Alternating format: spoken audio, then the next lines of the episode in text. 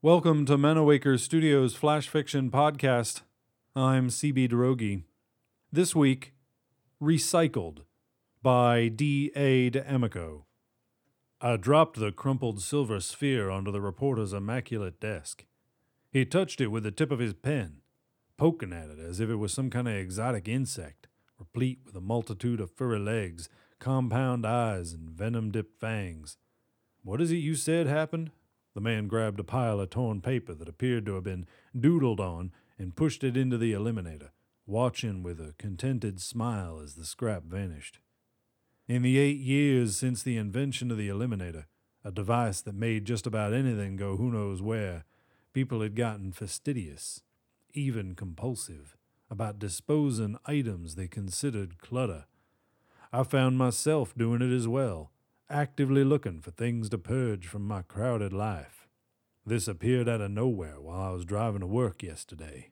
I said, What is it? A test capsule.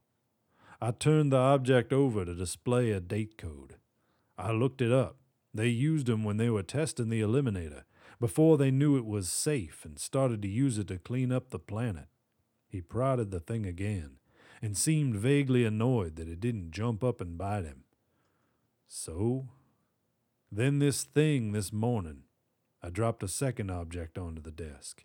It tinkled like glass against the clear plastic. The man's eyebrows shot up like two startled caterpillars. A test beacon, I said. So this stuff, he waved his pen over the items like a magic wand. They're what? Junk? A prank? What? I sighed.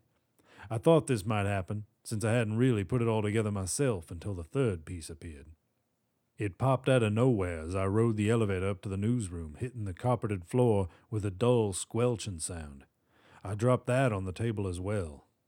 He leapt up, shrieking like my six year old daughter having a tantrum. The dead rat lay between us, crumpled like an old candy bar, its tiny face set in an accusatory glare. A little fluorescent yellow vest hung off one furry shoulder. Imprinted on the vest was a date code similar to the one on the test capsule lying beside it. You're crazy! He grabbed a notepad by the edge and quickly scraped all three items from his desk into the eliminator, following them with the notepad itself. All four items disappeared silently and efficiently. Get out! What did you do? I lunged for my evidence, but it was gone. Get out, he said a bit more firmly. You don't understand, I said. It's coming back. It's all coming back. You're nuts. The reporter pressed a small red button on the edge of his desk, presumably to have me forcibly removed. The eliminator doesn't destroy garbage, it just moves it into the future. The people who've developed the eliminator technology thought they'd invented a disintegrator, a device that'd free the world from the crushing mass of its own waste. But what they'd really invented was a time machine, and time had run out. You have to tell the people, I cried. You have to warn them that everything they've thrown away in the last eight years is going to come back. And not slowly. The dates on the canister and the rat were months apart, but both objects returned within hours of each other. What would happen when a month's worth of debris came back all at once? How much was that? A couple of tons? What if a thousand tons returned? A rain of trash popping into existence, randomly peppering the city. To punctuate my plea, a hail of shiny titanium screws showered the reporter's desk, appearing from nowhere. Then a thick splash of soggy brown ooze that smelled like week old coffee grounds. I looked out the window. A moldy orange slapped the outside of the glass, sliding slug like out of sight. What have we done? I whispered, as more, less appealing things began to appear. This has been Recycled, written by D. A. D'Amico, and first appearing in Eschatology magazine. Flash Fiction Podcast is supported by Manawaker Studios patrons on Patreon, the voluntary pay what you want subscription service.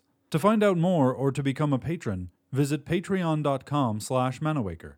For more information about Manawaker Studios' other projects, including books and games, visit manawaker.com, which is also where you should go to learn more about the authors featured on this podcast or to get details about submitting a story.